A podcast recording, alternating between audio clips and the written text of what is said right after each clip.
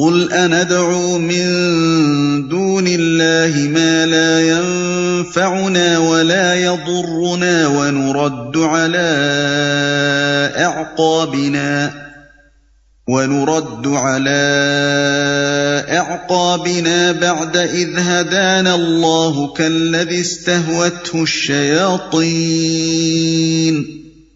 كالذي استهوته الشياطين في الارض حيران له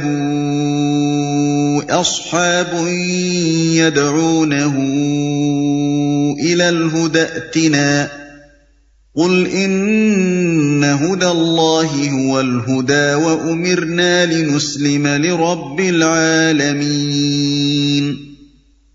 وَأَنْ أَقِيمُوا الصَّلَاةَ وَاتَّقُوهُ وَهُوَ الَّذِي إِلَيْهِ تُحْشَرُونَ اے محمد، ان سے پوچھو، کیا ہم اللہ کو چھوڑ کر ان کو پکاریں جو نہ ہمیں نفع دے سکتے ہیں نہ نقصان؟ اور جبکہ اللہ ہمیں سیدھا راستہ دکھا چکا ہے، تو کیا اب ہم الٹے پاؤں پھر جائیں؟ کیا ہم اپنا حال اس شخص کا سا کر لیں جسے شیطانوں نے صحرا میں بھٹکا دیا ہو اور وہ حیران و سرگردان پھر رہا ہو درا حالے کے اس کے ساتھی اسے پکار رہے ہوں کہ ادھر آ، یہ سیدھی راہ موجود ہے۔ کہو، حقیقت میں صحیح رہنمائی تو صرف اللہ ہی کی رہنمائی ہے۔ اور اس کی طرف سے ہمیں یہ حکم ملا ہے کہ مالک کائنات کے آگے سرے اطاعت خم کر دو، نماز قائم کرو اور اس کی نافرمانی سے بچو۔ اسی کی طرف تم سمیٹے جاؤ گے۔ وَهُوَ الَّذِي خَلَقَ السَّمَاوَاتِ وَالْأَرْضَ بِالْحَقِّ وَيَوْمَ يَقُولُ كُن فَيَكُونُ قَوْلُهُ الْحَقِّ وَلَهُ الْمُلْكُ يَوْمَ يُنفَخُ فِي الصُّورِ عالم الغیب والشہادت وهو الحکیم الخبیر وہی ہے جس نے آسمان و زمین کو برحق پیدا کیا ہے، اور جس دن وہ کہے گا کہ حشر ہو جائے، اسی دن وہ ہو جائے گا۔ اس کا ارشاد عین حق ہے، اور جس روز سور پھونکا جائے گا، اس روز بادشاہی اسی کی ہوگی۔ وہ غیب اور شہادت ہر چیز کا عالم ہے۔ اور دانا اور باخبر ہے۔ وہی ہے جس نے آسمان و زمین کو برحق پیدا کیا ہے۔ قرآن میں یہ بات جگہ جگہ بیان کی گئی ہے کہ اللہ نے زمین اور آسمانوں کو برحق پیدا کیا ہے یا حق کے ساتھ پیدا کیا ہے۔ یہ ارشاد بہت وسیع معنی پر مشتمل ہے۔ اس کا ایک مطلب یہ ہے کہ زمین اور آسمانوں کی تخلیق محض کھیل کے طور پر نہیں ہوئی۔ یہ ایشور جی کی لیلا نہیں ہے۔ یہ کسی بچے کا کھلونا نہیں ہے کہ محض دل بہلانے کے لیے وہ اس سے کھیلتا رہے۔ اور پھر یوں ہی اسے توڑ پھوڑ کر پھینک دے۔ دراصل یہ ایک نہایت سنجیدہ کام ہے جو حکمت کی بنا پر کیا گیا ہے۔ ایک مقصد عظیم اس کے اندر کار فرما ہے اور اس کا ایک دور گزر جانے کے بعد ناگزیر ہے کہ خالق اس پورے کام کا حساب لے جو اس دور میں انجام پایا ہو اور اسی دور کے نتائج پر دوسرے دور کی بنیاد رکھے۔ یہی بات ہے جو دوسرے مقامات پر یوں بیان کی گئی ہے۔ ربنا ما خلق باطلا یعنی اے ہمارے رب تو نے یہ سب کچھ فضول پیدا نہیں کیا ہے۔ اور اشاد ہوتا ہے، وما خلق دس سما اول ارد وما بین لائبین یعنی ہم نے آسمان و زمین اور ان چیزوں کو جو آسمان و زمین کے درمیان ہیں، کھیل کے طور پر پیدا نہیں کیا ہے۔ مزید ارشاد ہوتا ہے اف حسب تم انما خلق نا کم ابسم و ان کم الینا لا ترجعون۔ یعنی تو کیا تم نے یہ سمجھ رکھا ہے کہ ہم نے تمہیں یوں ہی فضول پیدا کیا ہے؟ اور تم ہماری طرف واپس نہ لائے جاؤ گے۔ دوسرا مطلب یہ ہے کہ اللہ نے یہ سارا نظام کائنات حق کی ٹھوس بنیادوں پر قائم کیا ہے۔ عدل اور حکمت اور راستی کے قوانین پر اس کی ہر چیز مبنی ہے۔ باطل کے لیے فی الحقیقت اس نظام میں جڑ پکڑنے اور بارآور ہونے کی کوئی گنجائش ہی نہیں ہے۔ یہ اور بات ہے کہ اللہ باطل پرستوں کو موقع دے دے کہ وہ اگر اپنے جھوٹ اور ظلم اور ناراستی کو فروغ دینا چاہتے ہیں تو اپنی کوشش کر دیکھیں۔ لیکن آخر کار زمین باطل کے ہر بیج کو اگل کر پھینک دے گی اور آخری فرد حساب میں ہر باطل پرست دیکھ لے گا کہ جو کوششیں اس نے اس شجر خبیز کی کاش اور آبیاری میں صرف کی وہ سب ضائع ہو گئی تیسرا مطلب یہ ہے کہ خدا نے ساری کائنات کو بربنائے حق پیدا کیا ہے اور اپنے ذاتی حق کی بنا پر ہی وہ اس پر فرماروائی کر رہا ہے۔ اس کا حکم یہاں اس لیے چلتا ہے کہ وہی اپنی پیدا کی ہوئی کائنات میں حکمرانی کا حق رکھتا ہے۔ دوسروں کا حکم اگر بظاہر چلتا نظر بھی آتا ہو تو اس سے دھوکہ نہ کھاؤ۔ فی الحقیقت نہ ان کا حکم چلتا ہے نہ چل سکتا ہے کیونکہ کائنات کی کسی چیز پر بھی ان کا کوئی حق نہیں ہے کہ وہ اس پر اپنا حکم چلائیں۔ اور جس روز سور پھونکا جائے گا۔ سور پھونکنے کی صحیح کیفیت کیا ہوگی؟ اس کی تفصیل ہماری سمجھ سے باہر ہے۔ قرآن سے جو کچھ ہمیں معلوم ہوا ہے وہ صرف اتنا ہے کہ قیامت کے روز اللہ کے حکم سے ایک مرتبہ سور پھونکا جائے گا اور سب ہلاک ہو جائیں گے۔ پھر نہ معلوم کتنی مدت بعد جسے اللہ ہی جانتا ہے دوسرا سور پھونکا جائے گا۔ اور تمام اولین و آخرین اثر نو زندہ ہو کر اپنے آپ کو میدان حشر میں پائیں گے۔ پہلے سور پر سارا نظام کائنات درہم برہم ہوگا اور دوسرے سور پر ایک دوسرا نظام نئی صورت اور نئے قوانین کے ساتھ قائم ہو جائے گا۔ اس روز بادشاہی اسی کی ہوگی۔ یہ مطلب نہیں ہے کہ آج بادشاہی اس کی نہیں ہے۔ بلکہ مطلب یہ ہے کہ اس روز جب پردہ اٹھایا جائے گا اور حقیقت بالکل سامنے آ جائے گی تو معلوم ہو جائے گا کہ وہ سب جو با اختیار نظر آتے تھے یا سمجھے جاتے تھے بالکل بے اختیار ہیں اور بادشاہی کے سارے اختیارات اسی ایک خدا کے لیے ہیں جس نے کائنات کو پیدا کیا ہے۔ غیب اور شہادت۔ غیب کا مطلب ہے وہ سب کچھ جو مخلوقات سے پوشیدہ ہے اور شہادت سے مراد ہے وہ سب کچھ جو مخلوقات کے لیے ظاہر و معلوم ہے۔ وَإِذْ قَالَ إِبْرَاهِيمُ لِأَبِيهِ آزَرَ أَتَتَّخِذُ أَصْنَامًا آلِهَةً إِنِّي أَرَاكَ وَقَوْمَكَ فِي ضَلَالٍ مُبِينٍ ابراہیم کا واقعہ یاد کرو، جبکہ اس نے اپنے باپ آزر سے کہا تھا، کیا تو بتوں کو خدا بناتا ہے؟ میں تو تجھے اور تیری قوم کو کھلی گمراہی میں پاتا ہوں۔ کیا تو بتوں کو خدا بناتا ہے؟ یہاں حضرت ابراہیم علیہ السلام کے واقعے کا ذکر اس امر کی تائید اور شہادت میں پیش کیا جا رہا ہے کہ جس طرح اللہ کی بخشی ہوئی ہدایت سے آج محمد صلی اللہ علیہ وسلم نے اور آپ کے ساتھیوں نے شرک کا انکار کیا ہے اور سب مصنوعی خداؤں سے منہ موڑ کر صرف ایک مالک کائنات کے آگے سر اطاعت خم کر دیا ہے۔ اسی طرح کل یہی کچھ ابراہیم علیہ السلام بھی کر چکے ہیں۔ اور جس طرح آج محمد صلی اللہ علیہ وسلم اور ان پر ایمان لانے والوں سے ان کی جاہل قوم جھگڑ رہی ہے، اسی طرح کل حضرت ابراہیم علیہ السلام سے بھی ان کی قوم یہی جھگڑا کر چکی ہے۔ اور کل جو جواب حضرت ابراہیم علیہ السلام نے اپنی قوم کو دیا تھا، آج محمد صلی اللہ علیہ وسلم اور ان کے پیروں کی طرف سے ان کی قوم کو بھی وہی جواب۔ محمد صلی اللہ علیہ وسلم اس راستے پر ہیں جو نو علیہ السلام اور ابراہیم علیہ السلام اور نسل ابراہیمی کے تمام انبیاء کا راستہ رہا ہے۔ اب جو لوگ ان کی پیروی سے انکار کر رہے ہیں، انہیں معلوم ہونا چاہیے کہ وہ انبیاء کے طریقے سے ہٹ کر ضلالت کی راہ پر جا رہے ہیں۔ یہاں یہ بات اور سمجھ لینی چاہیے کہ عرب کے لوگ بالعموم حضرت ابراہیم علیہ السلام کو اپنا پیشوا اور مقتدا مانتے تھے۔ خصوصاً قریش کے تو فخر و ناز کی ساری بنیاد ہی یہ تھی کہ وہ ابراہیم علیہ السلام کی اولاد اور ان کے تعمیر کردہ خانہ خدا کے خادم ہیں۔ اس لیے ان کے سامنے حضرت ابراہیم علیہ السلام کے عقیدہ توحید کا اور شرک سے ان کے انکار اور مشرق قوم سے ان کی ندا کا ذکر کرنے کے معنی یہ تھے کہ قریش کا سارا سرمایہ فخر الناز اور کفار عرب کا اپنے مشرکانہ دین پر سارا اطمینان ان سے چھین لیا جائے اور ان پر ثابت کر دیا جائے کہ آج مسلمان اس مقام پر ہیں جس پر حضرت ابراہیم علیہ السلام تھے اور تمہاری حیثیت وہ ہے جو حضرت ابراہیم علیہ السلام سے لڑنے والی جاہل قوم کی تھی۔ یہ بالکل ایسا ہی ہے جیسے کوئی شخص شیخ عبد القادر جیلانی رحمۃ اللہ علیہ کے معتقدوں اور قادری النصب پیرزادوں کے سامنے حضرت شیخ کی اصل تعلیمات اور ان کی زندگی کے واقعات پیش کر کے یہ ثابت کر دے کہ جن بزرگ کے تم نام لیوا ہو، تمہارا اپنا طریقہ ان کے بالکل خلاف ہے۔ اور تم نے آج انہی گمراہ لوگوں کی حیثیت اختیار کر لی ہے جن کے خلاف تمہارے مقتدہ تمام عمر جہاد کرتے رہے۔ وَكَذَلِكَ نُرِي إِبْرَاهِيمَ مَلَكُوتَ السَّمَاوَاتِ وَالْأَرْضِ وَلِيَكُونَ مِنَ الْمُوقِنِينَ۔ ابراہیم کو ہم اسی طرح زمین اور آسمانوں کا نظام سلطنت دکھاتے تھے اور اس لیے دکھاتے تھے کہ وہ یقین کرنے والوں میں سے ہو جائے۔ ابراہیم کو ہم اسی طرح زمین اور آسمانوں کا نظام سلطنت دکھاتے تھے۔ یعنی جس طرح تم لوگوں کے سامنے آثار کائنات نمایاں ہیں اور اللہ کی نشانیاں تمہیں دکھائی جا رہی ہیں، اسی طرح ابراہیم علیہ السلام کے سامنے بھی یہی آثار تھے اور یہی نشانیاں تھیں۔ مگر تم لوگ انہیں دیکھنے پر بھی اندھوں کی طرح کچھ نہیں دیکھتے اور ابراہیم علیہ السلام نے انہیں آنکھیں کھول کر دیکھا۔ یہی سورج اور چاند اور تارے جو تمہارے سامنے طلوع و غروب ہوتے ہیں اور روزانہ تم کو جیسا گمراہ طلوع ہوتے وقت پاتے ہیں، ویسا ہی غروب ہوتے وقت چھوڑ جاتے ہیں۔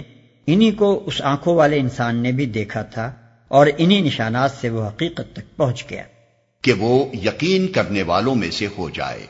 اس مقام کو اور قرآن کے ان دوسرے مقامات کو جہاں حضرت ابراہیم علیہ السلام سے ان کی قوم کی ندا کا ذکر آیا ہے اچھی طرح سمجھنے کے لیے ضروری ہے کہ حضرت ابراہیم علیہ السلام کی قوم کے مذہبی اور تمدنی حالات پر ایک نظر ڈال لی جائے۔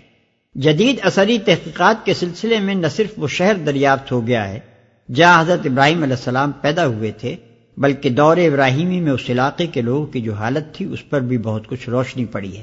سر لیونارڈ وولی نے اپنی کتاب ابراہم لندن 1935 میں اس تحقیقات کے جو نتائج شائع کیے ہیں، ان کا خلاصہ ہم یہاں بیان کرتے ہیں۔ اندازہ کیا گیا ہے کہ دو ہزار ایک سو قبل مسیح کے لگ بھگ زمانے میں، جسے اب عام طور پر محققین حضرت ابراہیم علیہ السلام کے ظہور کا زمانہ تسلیم کرتے ہیں، شہر ار کی آبادی ڈھائی لاکھ کے قریب تھی۔ اور بعید نہیں کہ پانچ لاکھ ہو۔ بڑا صنعتی و تجارتی مرکز تھا۔ ایک طرف پامیر اور نیلگری تک سے وہاں مال آتا تھا اور دوسری طرف اناتولیا تک سے اس کے تجارتی تعلقات تھے۔ جس ریاست کا یہ صدر مقام تھا، اس کے حدود موجودہ حکومت عراق سے شمال میں کچھ کم اور مغرب میں کچھ زیادہ تھے۔ ملک کی آبادی بیشتر صنعت و تجارت پیشہ تھی۔ اس عہد کی جو تحریرات آثار قدیمہ کے کھنڈروں میں دستیاب ہوئی ہیں ان سے معلوم ہوتا ہے کہ زندگی میں ان لوگوں کا نقطۂ نظر خالص مادہ پرستانہ تھا۔ دولت کمانا اور زیادہ سے زیادہ آسائش فراہم کرنا ان کا سب سے بڑا مقصد حیات تھا۔ سود خاری کثرت سے پھیلی ہوئی تھی۔ سخت کاروباری قسم کے لوگ تھے۔ ہر ایک دوسرے کو شک کی نگاہ سے دیکھتا تھا اور آپس میں بہت مقدمہ بازیاں ہوتی تھی اپنے خداؤں سے ان کی دعائیں زیادہ تر درازی عمر، خوشحالی اور کاروبار کی ترقی سے متعلق ہوا کرتی تھیں۔ آبادی تین طبقوں پر مشتمل تھی۔ ایک امیلو۔ یہ اونچے طبقے کے لوگ تھے جن میں پجاری، حکومت کے عہدیدار اور فوجی افسر وغیرہ شامل تھے۔ دوسرے مشکینو یہ تجار، اہل صنعت اور زراعت پیشہ لوگ تھے۔ تین، اردو یعنی غلام۔ ان میں سے پہلے طبقے یعنی امیلوں، کو خاص امتیازات حاصل تھے۔ ان کے فوجداری اور دیوانی حقوق دوسروں سے مختلف تھے اور ان کی جان و مال کی قیمت دوسروں سے بڑھ کر تھی۔ یہ شہر اور یہ معاشرہ تھا جس میں حضرت ابراہیم علیہ السلام نے آنکھیں کھولی۔ ان کا اور ان کے خاندان کا جو حال ہمیں تلمود میں ملتا ہے، اس سے معلوم ہوتا ہے کہ وہ امیلو طبقے کے ایک فرد تھے اور ان کا باپ ریاست کا سب سے بڑا عہدیدار تھا۔ ار کے کتبات میں تقریباً پانچ ہزار خداؤں کے نام ملتے ہیں۔ ملک کے مختلف شہروں کے الگ الگ خدا تھے۔ ہر شہر کا ایک خاص محافظ خدا ہوتا تھا، جو رب البلد، مہادیو یا رئیس الہ سمجھا جاتا تھا۔ اور اس کا احترام دوسرے معبودوں سے زیادہ ہوتا تھا۔ ار کا رب البلد ننار یعنی چاند دیوتا تھا۔ اور اسی مناسبت سے بعد کے لوگوں نے اس شہر کا نام کمرینا بھی لکھا ہے۔ دوسرا بڑا شہر لرسا تھا، جو بعد میں ار کے بجائے مرکز سلطنت ہوا۔ اس کا رب البلد شماش سورج دیوتا تھا۔ ان بڑے خداؤں کے ماتحت بہت سے چھوٹے خدا بھی تھے، جو زیادہ تر آسمانی تاروں اور سیاروں میں سے اور کم تر زمین سے منتخب کیے گئے تھے۔ اور لوگ اپنی مختلف فروئی ضروریات ان سے متعلق سمجھتے تھے۔ ان آسمانی اور زمینی دیوتاؤں اور دیویوں کی شبیہیں بتوں کی شکل میں بنا لی گئی تھیں اور تمام مراسم عبادت انہی کے آگے بجا لائے جاتے تھے۔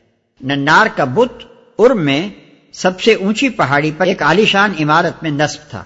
اسی کے قریب ننار کی بیوی ننگل کا مابت تھا۔ ننار کے مابت کی شان ایک شاہی محل سرا کسی تھی۔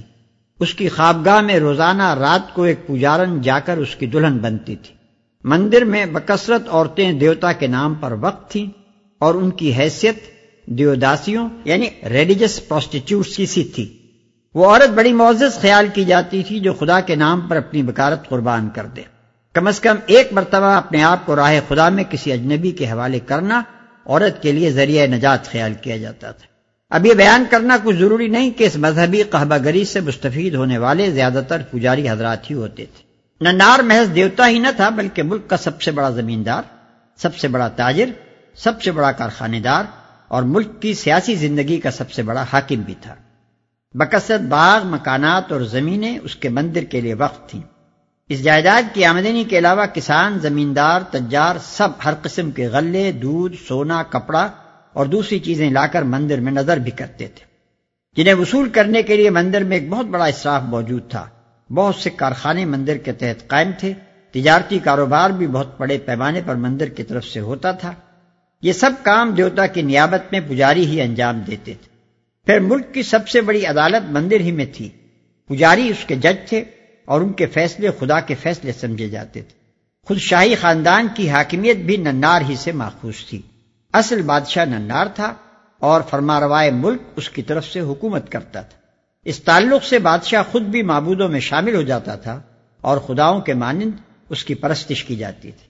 ارکا شاہی خاندان جو حضرت ابراہیم علیہ السلام کے زمانے میں حکمران تھا، اس کے بانی اول کا نام ارنمبو تھا، جس نے دو ہزار تین سو برس قبل مسیح میں ایک وسیع سلطنت قائم کی تھی۔ اس کے حدود مملکت مشرق میں سوسا سے لے کر مغرب میں لبنان تک پھیلے ہوئے تھے۔ اسی سے اس خاندان کو نمو کا نام ملا جو عربی میں جا کر نمرود ہو گیا۔ حضرت ابراہیم علیہ السلام کی ہدت کے بعد اس خاندان اور اس قوم پر مسلسل تباہی نازل ہونی شروع ہوئی۔ پہلے اعلامیوں نے ار کو تباہ کیا اور نمرود کے ننار کے بت سمیت پکڑ لیے گئے۔ پھر لرسا میں ایک اعلامی حکومت قائم ہوئی، جس کے ماتحت ارک کا علاقہ غلام کی حیثیت سے رہا۔ آخر کار ایک عربی نسل خاندان کے ماتحت بابل نے زور پکڑا۔ اور لرسا اور ار دونوں اس کے زیر حکم ہو گئے۔ ان تباہیوں نے ننار کے ساتھ ار کے لوگوں کا عقیدہ متزلزل کر دیا کیونکہ وہ ان کی حفاظت نہ کر سکا۔ تعین کے ساتھ نہیں کہا جا سکتا کہ بعد کے ادوار میں حضرت ابراہیم علیہ السلام کی تعلیمات کا اثر اس ملک کے لوگوں نے کہاں تک قبول کیا۔ لیکن انیس سو دس قبل مسیح میں بابل کے بادشاہ ہمورابی یعنی بائبل کے امورافیل نے جو قوانین مرتب کیے تھے وہ شہادت دیتے ہیں کہ بالواسطہ یا بلا واسطہ ان کی تدبین میں مشکات نبوت سے حاصل کی ہوئی روشنی کسی حد تک ضرور کار فرما تھی۔ ان قوانین کا مفصل قدمہ انیس سو دو بعد مسیح میں ایک فرانسیسی مفتش آثار قدیمہ کو ملا اور اس کا انگریزی ترجمہ جی ایچ ڈبلو جان نے انیس سو تین بعد مسیح میں the oldest code of law کے نام سے شائع کیا۔ اس ضابطۂ قوانین کے بہت سے اصول اور فروغ موسوی شریعت سے مشابہت رکھتے ہیں۔ یہ اب تک کی اثری تحقیقات کے نتائج اگر صحیح ہیں، تو ان سے یہ بات بالکل واضح ہو جاتی ہے کہ حضرت ابراہیم علیہ السلام کی قوم میں شرک محض ایک مذہبی عقیدے اور بت پرستانہ عبادات کا مجموعہ ہی نہ تھا، بلکہ در حقیقت اس قوم کی پوری معاشی، تمدنی، سیاسی اور معاشرتی زندگی کا نظام اسی عقیدے پر مبنی تھا۔ اس کے مقابلے میں حضرت ابراہیم علیہ السلام توحید کی جو دعوت لے کر اٹھے تھے اس کا اثر صرف بتوں کی پرستش ہی پر نہ پڑتا تھا، بلکہ شاہی خاندان کی بابودیت اور حاکمیت گجاریوں اور اونچے طبقوں کی معاشرتی، معاشی اور سیاسی حیثیت اور پورے ملک کی اجتماعی زندگی اس کی زد میں آئی جاتی تھی۔ ان کی دعوت کو قبول کرنے کے معنی یہ تھے کہ نیچے سے اوپر تک ساری سوسائٹی کی عمارت ادھیر ڈالی جائے اور اسے اثر نو توحید الہ کی بنیاد پر تعمیر کیا جائے۔ اسی لیے ابراہیم علیہ السلام کی آواز بلند ہوتے ہی عوام اور خواص، پجاری اور نمرود سب کے سب بیک وقت اس کو دبانے کے لیے کھڑے ہو گئے۔ فلما جن عليه الليل رأى كوكبا قال هذا ربي فلما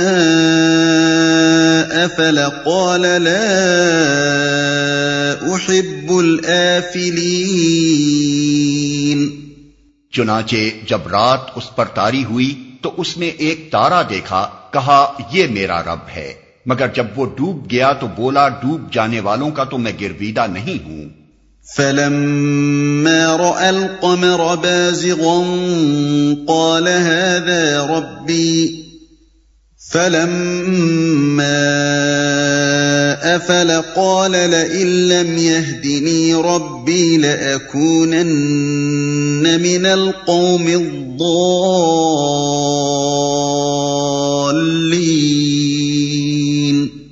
پھر جب چاند چمکتا نظر آیا تو کہا، یہ ہے میرا رب۔ مگر جب وہ بھی ڈوب گیا تو کہا، اگر میرے رب نے میری رہنمائی نہ کی ہوتی تو میں بھی گمراہ لوگوں میں شامل ہو گیا ہوتا۔ فلما رأى الشمس بازغة قال هذا ربي هذا أكبر۔ فلما أفلت قال يا قوم إني بريء مما تشركون۔ پھر جب سورج کو روشن دیکھا تو کہا، یہ ہے میرا رب، یہ سب سے بڑا ہے۔ مگر جب وہ بھی ڈوبا تو ابراہیم پکار اٹھا، اے برادران قوم، میں ان سب سے بیزار ہوں جنہیں تم خدا کا شریک ٹھہراتے ہو۔ یہاں حضرت ابراہیم علیہ السلام کے اس ابتدائی تفکر کی کیفیت بیان کی گئی ہے، جو منصب نبوت پر سرفراز ہونے سے پہلے ان کے لیے حقیقت تک پہنچنے کا ذریعہ بنا۔ اس میں بتایا گیا ہے کہ ایک صحیح الدماغ اور سلیم النظر انسان جس نے سراسر شرک کے ماحول میں آنکھیں کھولی تھی اور جسے توحید کی تعلیم کہیں سے حاصل نہ ہو سکتی تھی، کس طرح آثار کائنات کا مشاہدہ کر کے اور ان پر غور و فکر اور ان سے صحیح استدلال کر کے امر حق معلوم کرنے میں کامیاب ہو گیا۔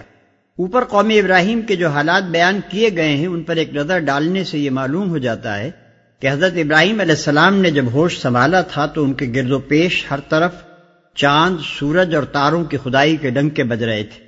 اس لیے قدرتی طور پر حضرت ابراہیم علیہ السلام کی جستجو حقیقت کا آغاز اسی سوال سے ہونا چاہیے تھا کہ کیا فی الواقع ان میں سے کوئی رب ہو سکتا ہے؟ اسی مرکزی سوال پر انہوں نے غور و فکر کیا اور آخر کار اپنی قوم کے سارے خداؤں کو ایک اٹل قانون کے تحت غلاموں کی طرح گردش کرتے دیکھ کر وہ اس نتیجے پر پہنچ گئے کہ جن جن کے رب ہونے کا دعویٰ کیا جاتا ہے، ان میں سے کسی کے اندر بھی ربوبیت کا شائبہ تک نہیں ہے۔ رب صرف وہی ایک ہے جس نے ان سب کو پیدا کیا اور بندگی پر مجبور کیا ہے۔ اس قصے کے الفاظ سے عام طور پر لوگوں کے ذہن میں ایک شبہ پیدا ہوتا ہے۔ یہ جو ارشاد ہوا ہے کہ جب رات تاری ہوئی تو اس نے ایک تارا دیکھا اور جب وہ ڈوب گیا تو یہ کہا، پھر چاند دیکھا اور جب وہ ڈوب گیا تو پھر یہ کہا پھر سورج دیکھا اور جب وہ بھی ڈوب گیا تو یہ کہا، اس پر ایک عام ناظر کے ذہن میں فوراً یہ سوال کھٹکتا ہے کہ کیا بچپن سے آنکھ کھولتے ہی روزانہ حضرت ابراہیم علیہ السلام پر رات تاری نہ ہوتی رہی تھی؟ اور کیا وہ ہر روز چاند تاروں اور سورج کو طلوع و غروب ہوتے نہ دیکھتے تھے؟ ظاہر ہے کہ یہ غور و فکر تو انہوں نے سن رشت کو پہنچنے کے بعد ہی کیا ہوگا۔ پھر یہ قصہ اس طرح کیوں بیان کیا گیا ہے کہ جب رات ہوئی تو یہ دیکھا اور دن نکلا تو یہ دیکھا؟ گویا اس واقعے سے پہلے انہیں یہ چیزیں دیکھنے کا اتفاق نہ ہوا تھا۔ حالانکہ ایسا ہونا سریحن مستبعد ہے۔ یہ شبہ بعض لوگوں کے لیے اس قدر ناقابل حل بن گیا کہ اسے دفع کرنے کی کوئی صورت انہیں اس کے سوا نظر نہ آئی کہ حضرت ابراہیم علیہ السلام کی پیدائش اور پرورش کے متعلق غیر معمولی قصہ تصنیف کریں۔ چنانچہ بیان کیا جاتا ہے کہ حضرت ابراہیم علیہ السلام کی پیدائش اور پرورش غار میں ہوئی تھی۔ جہاں سن رشت کو پہنچنے تک وہ چاند، تاروں اور سورج کے مشاہدے سے محروم رکھے گئے تھے۔ حالانکہ بات بالکل صاف ہے اور اس کو سمجھنے کے لیے اس نوعیت کی کسی داستان کی ضرورت نہیں ہے۔ نیوٹن کے متعلق مشہور ہے کہ اس نے باغ میں ایک سیب کو درخت سے گرتے دیکھا اور اس سے اس کا ذہن اچانک اس سوال کی طرف متوجہ ہو گیا کہ اشیاء آخر زمین پر ہی کیوں گرا کرتی ہیں۔ یہاں تک کہ غور کرتے کرتے وہ قانون جذب و کشش کے استعمال تک پہنچ گیا۔ سوال پیدا ہوتا ہے کہ کیا اس واقعے سے پہلے نیوٹن نے کبھی کوئی چیز زمین پر گرتے نہیں دیکھی تھی؟ ظاہر ہے کہ ضرور دیکھی ہوگی اور بارہا دیکھی ہوگی۔ پھر کیا وجہ ہے کہ اسی خاص تاریخ کو سیب گرنے کے مشاہدے سے نیوٹن کے ذہن میں وہ حرکت پیدا ہوئی جو اس سے پہلے روزمرہ کے ایسے سینکڑوں مشاہدات سے نہ ہوئی تھی؟ اس کا جواب اگر کچھ ہو سکتا ہے تو یہی کہ غور و فکر کرنے والا ذہن ہمیشہ ایک طرح کے مشاہدات سے ایک ہی طرح متاثر نہیں ہوا کرتا۔ بارہا ایسا ہوتا ہے کہ آدمی ایک چیز کو ہمیشہ دیکھتا رہتا ہے اور اس کے ذہن میں کوئی حرکت پیدا نہیں ہوتی۔ مگر ایک وقت اسی چیز کو دیکھ کر یکائک ذہن میں کھٹک پیدا ہو جاتی ہے، جس سے فکر کی قوتیں ایک خاص مضمون کی طرف کام کرنے لگتی ہیں۔ یا پہلے سے کسی سوال کی تحقیق میں ذہن الجھ رہا ہوتا ہے اور یکایک روز مرہ ہی کے مشاہدات میں سے کسی ایک چیز پر نظر پڑتے ہی، گتھی کا وہ سرا ہاتھ لگ جاتا ہے، جس سے ساری الجھنیں سلجھتی چلی جاتی ہیں۔ ایسا ہی معاملہ حضرت ابراہیم علیہ السلام کے ساتھ بھی پیش آیا۔ راتیں روز آتی تھیں اور گزر جاتی تھیں۔ سورج اور چاند اور تارے سبھی آنکھوں کے سامنے ڈوبتے اور ابھرتے رہتے تھے۔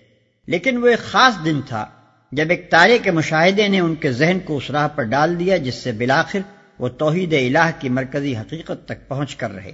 ممکن ہے کہ حضرت ابراہیم علیہ السلام کا ذہن پہلے سے سوال پر غور کر رہا ہو۔ کہ جن عقائد پر ساری قوم کا نظام زندگی چل رہا ہے، ان میں کس حد تک صداقت ہے؟ اور پھر ایک تارا یکائق سامنے آ کر کشود کار کے لیے کلید بن گیا۔ اور یہ بھی ممکن ہے کہ تارے کے مشاہدے ہی سے ذہنی حرکت کی ابتدا ہوئی ہو۔ اس سلسلے میں ایک اور سوال بھی پیدا ہوتا ہے۔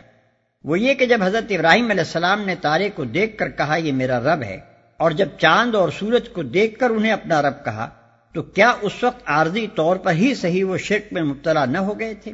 اس کا جواب یہ ہے کہ ایک طالب حق اپنی جستجو کی راہ میں سفر کرتے ہوئے بیچ کی جن منزلوں پر غور و فکر کے لیے ٹھہرتا ہے، اصل اعتبار ان منزلوں کا نہیں ہوتا، بلکہ اصل اعتبار اس سمت کا ہوتا ہے جس پر وہ پیش قدمی کر رہا ہے، اور اس آخری مقام کا ہوتا ہے جہاں پہنچ کر وہ قیام کرتا ہے۔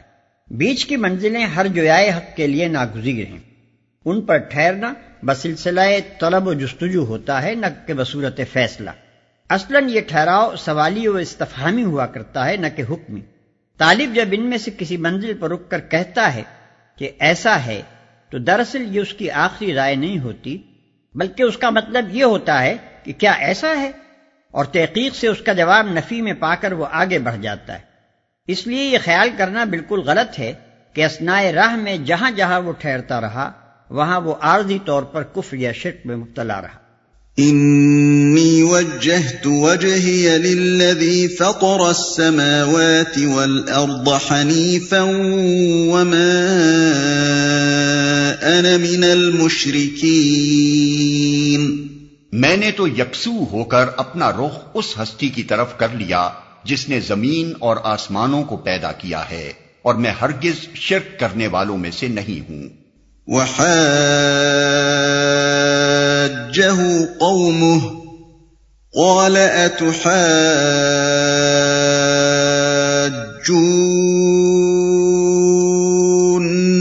في الله وقد هدان ولا أخاف ما تشركون به إلا أن يشاء شيئا وسع ربي كل شيء علما أفلا تتذكرون اس کی قوم اس سے جھگڑنے لگی تو اس نے قوم سے کہا، کیا تم لوگ اللہ کے معاملے میں مجھ سے جھگڑتے ہو؟ حالانکہ اس نے مجھے راہ راست دکھا دی ہے اور میں تمہارے ٹھہرائے ہوئے شریکوں سے نہیں ڈرتا۔ ہاں اگر میرا رب کچھ چاہے تو وہ ضرور ہو سکتا ہے۔ میرے رب کا علم ہر چیز پر چھایا ہوا ہے، پھر کیا تم ہوش میں نہ آؤ گے؟ اس میں لب تذکر استعمال ہوا ہے، جس کا صحیح مفہوم یہ ہے کہ ایک شخص جو غفلت اور بھلاوے میں پڑا ہوا ہو، وہ چونک کر اس چیز کو یاد کر لے جس سے وہ غافل تھا۔ اسی لیے ہم نے افلاط تذکرون کا یہ ترجمہ کیا ہے۔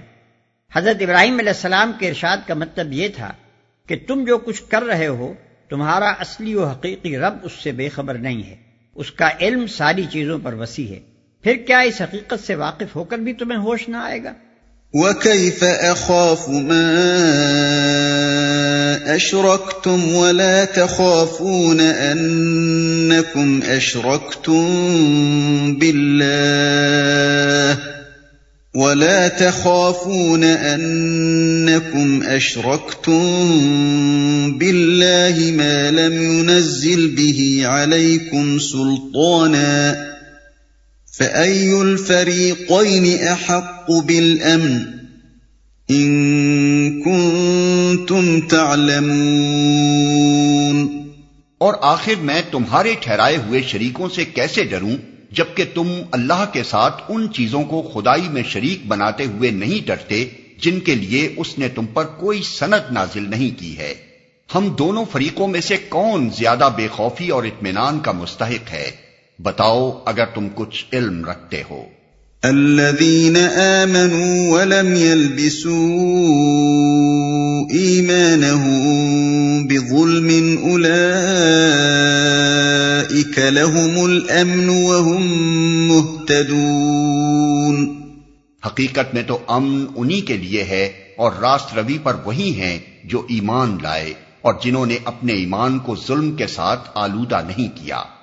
یہ پوری تقریر اس بات پر شاہد ہے کہ وہ قوم اللہ فاتر السماوات والارض کی ہستی کے منکر نہ تھی بلکہ اس کا اصلی جرم اللہ کے ساتھ دوسروں کو خدائی صفات اور خداوندانہ حقوق میں شریک قرار دینا تھا۔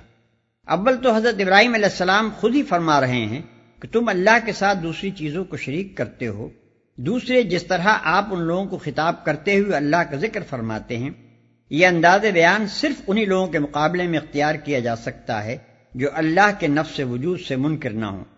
لہذا ان مفسرین کی رائے درست نہیں ہے۔ جنہوں نے اس مقام پر اور حضرت ابراہیم علیہ السلام کے سلسلے میں دوسرے مقامات پر قرآن کے بیانات کی تفسیر اس مفروضے پر کی ہے کہ قوم ابراہیم علیہ السلام اللہ کے منکر یا اس سے ناواقف تھی اور صرف اپنے معبودوں ہی کو خدائی کا بالکل یا مالک سمجھتی تھی۔